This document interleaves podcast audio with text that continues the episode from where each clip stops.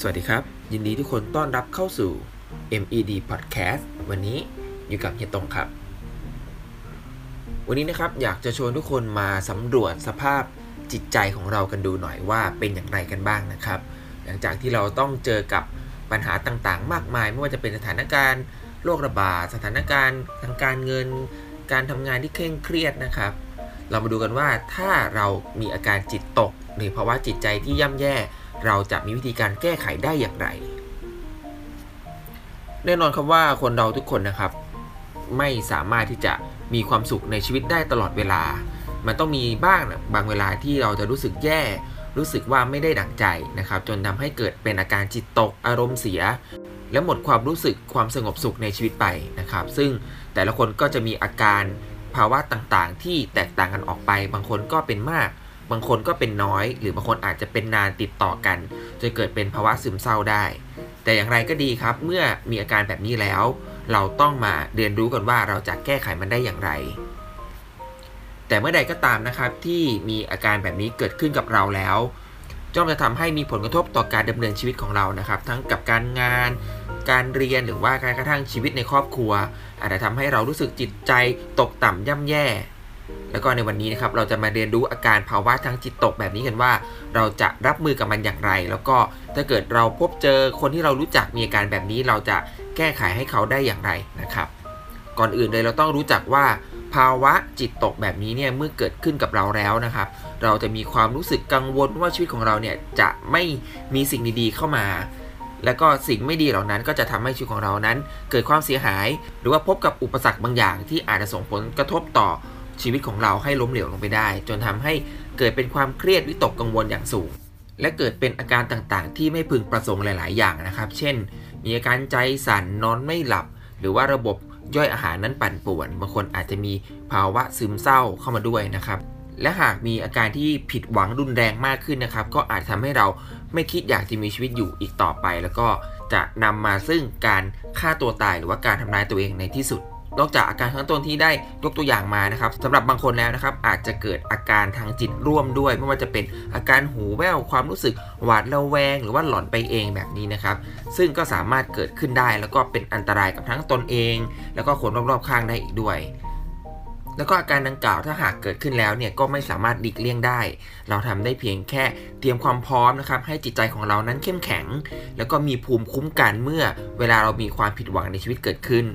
ดังนั้นนะครับ สิ่งที่ดีที่สุดเลยที่เราจะต้องเรียนรู้แล้วก็รับมือกับภาวะจิตตกแบบนี้ ก็คือการที่ให้ร่างกายของเรานั้นมีภูมิคุ้มกันที่แข็งแรง ซึ่งวิธีการส่วนใหญ่ที่จะช่วยให้เรารับมือกับอาการเหล่านี้ได้ มีวิธีดังต่อไปนี้ครับ อย่างแรกเลยก็คือการลดความเครียดแน่นอนว่าในแต่ละวันนะครับ เราจะมีเรื่องราวต่างๆ เข้ามาในชีวิตมากมาย ทั้งต้องคิดหรือว่าต้องตัดสินใจ ซึ่งเมื่อเรามีภาวะความเครียดสั่งสมเป็นเวลานานๆนะครับ สมองของเราก็เกิดการทำงานอย่างหนัก แล้วก็จนเกิดเป็นอาการจิตตกได้ง่าย การลดความเครียดจึงเป็นสิ่งที่เราควรจะต้องทำแล้วก็เป็นวิธีการที่จะป้องกันได้ดีที่สุดทั้งนี้นะครับการที่เราจะลดความเครียดได้นั้นมีหลายอย่าง ไม่ว่าจะเป็นการออกกำลังกายในแบบที่ตัวเองถนัดเพื่อให้ร่างกายนั้นสั่งสารเอนโดฟินในสมองมา จนทำให้เกิดเป็นภาวะผ่อนคลาย แล้วก็เปลี่ยนแปลงจากความเครียดนั้นให้กลายเป็นความสุขได้ ต่อมาก็คือการปรับเปลี่ยนทัศนคติ ในบางครั้งอาการจิตตกอาจจะเกิดขึ้นกับตัวเราเองนะครับ ที่มีความคิดในแง่ลบมากจนเกินไป หากเราสามารถที่จะแก้ไขระบบความคิดในสมองของเราได้ เปลี่ยนจากความคิดในแง่ลบให้กลายเป็นพลังบวก ก็จะเป็นวิธีการง่าย ๆ ที่จะทำให้ภาวะจิตตกนั้นหายไปได้ โดยที่เราไม่ต้องไปแก้ไขส่วนอื่นเลย ต่อมาก็คือการจัดลำดับความคิด เมื่อใดก็ตามที่เรามีสภาวะบางอย่างเกิดขึ้นในสมองนะครับจนเกิดเป็นความเครียดหรือเป็นภาวะจิตตกนั้น อาจจะทำให้เรารู้สึกสูญเสียความสามารถในการแก้ไขปัญหาบางอย่างลงไปได้ สิ่งที่ดีที่สุดนะครับในการตั้งรับกับภาวะแบบนี้ก็คือ การที่เราพยายามตั้งสติ รวบรวมความคิดแล้วก็จัดลำดับปัญหาต่างๆ แล้วก็วางแผนการแก้ไขไปทีละระดับ การที่เราพยายามทำตามขั้นตอนต่างๆ แบบมีแบบแผน หรือตามแผนที่เราวางเอาไว้นั้นจากง่ายไปสู่ยาก ก็จะสามารถแก้ไขปัญหาได้อย่างรวดเร็ว หรือแม้กระทั่งปัญหาใหญ่ ๆ ก็สามารถแก้ไขได้อย่างสำเร็จในที่สุด ส่วนวิธีสุดท้ายก็คือหาที่ปรึกษา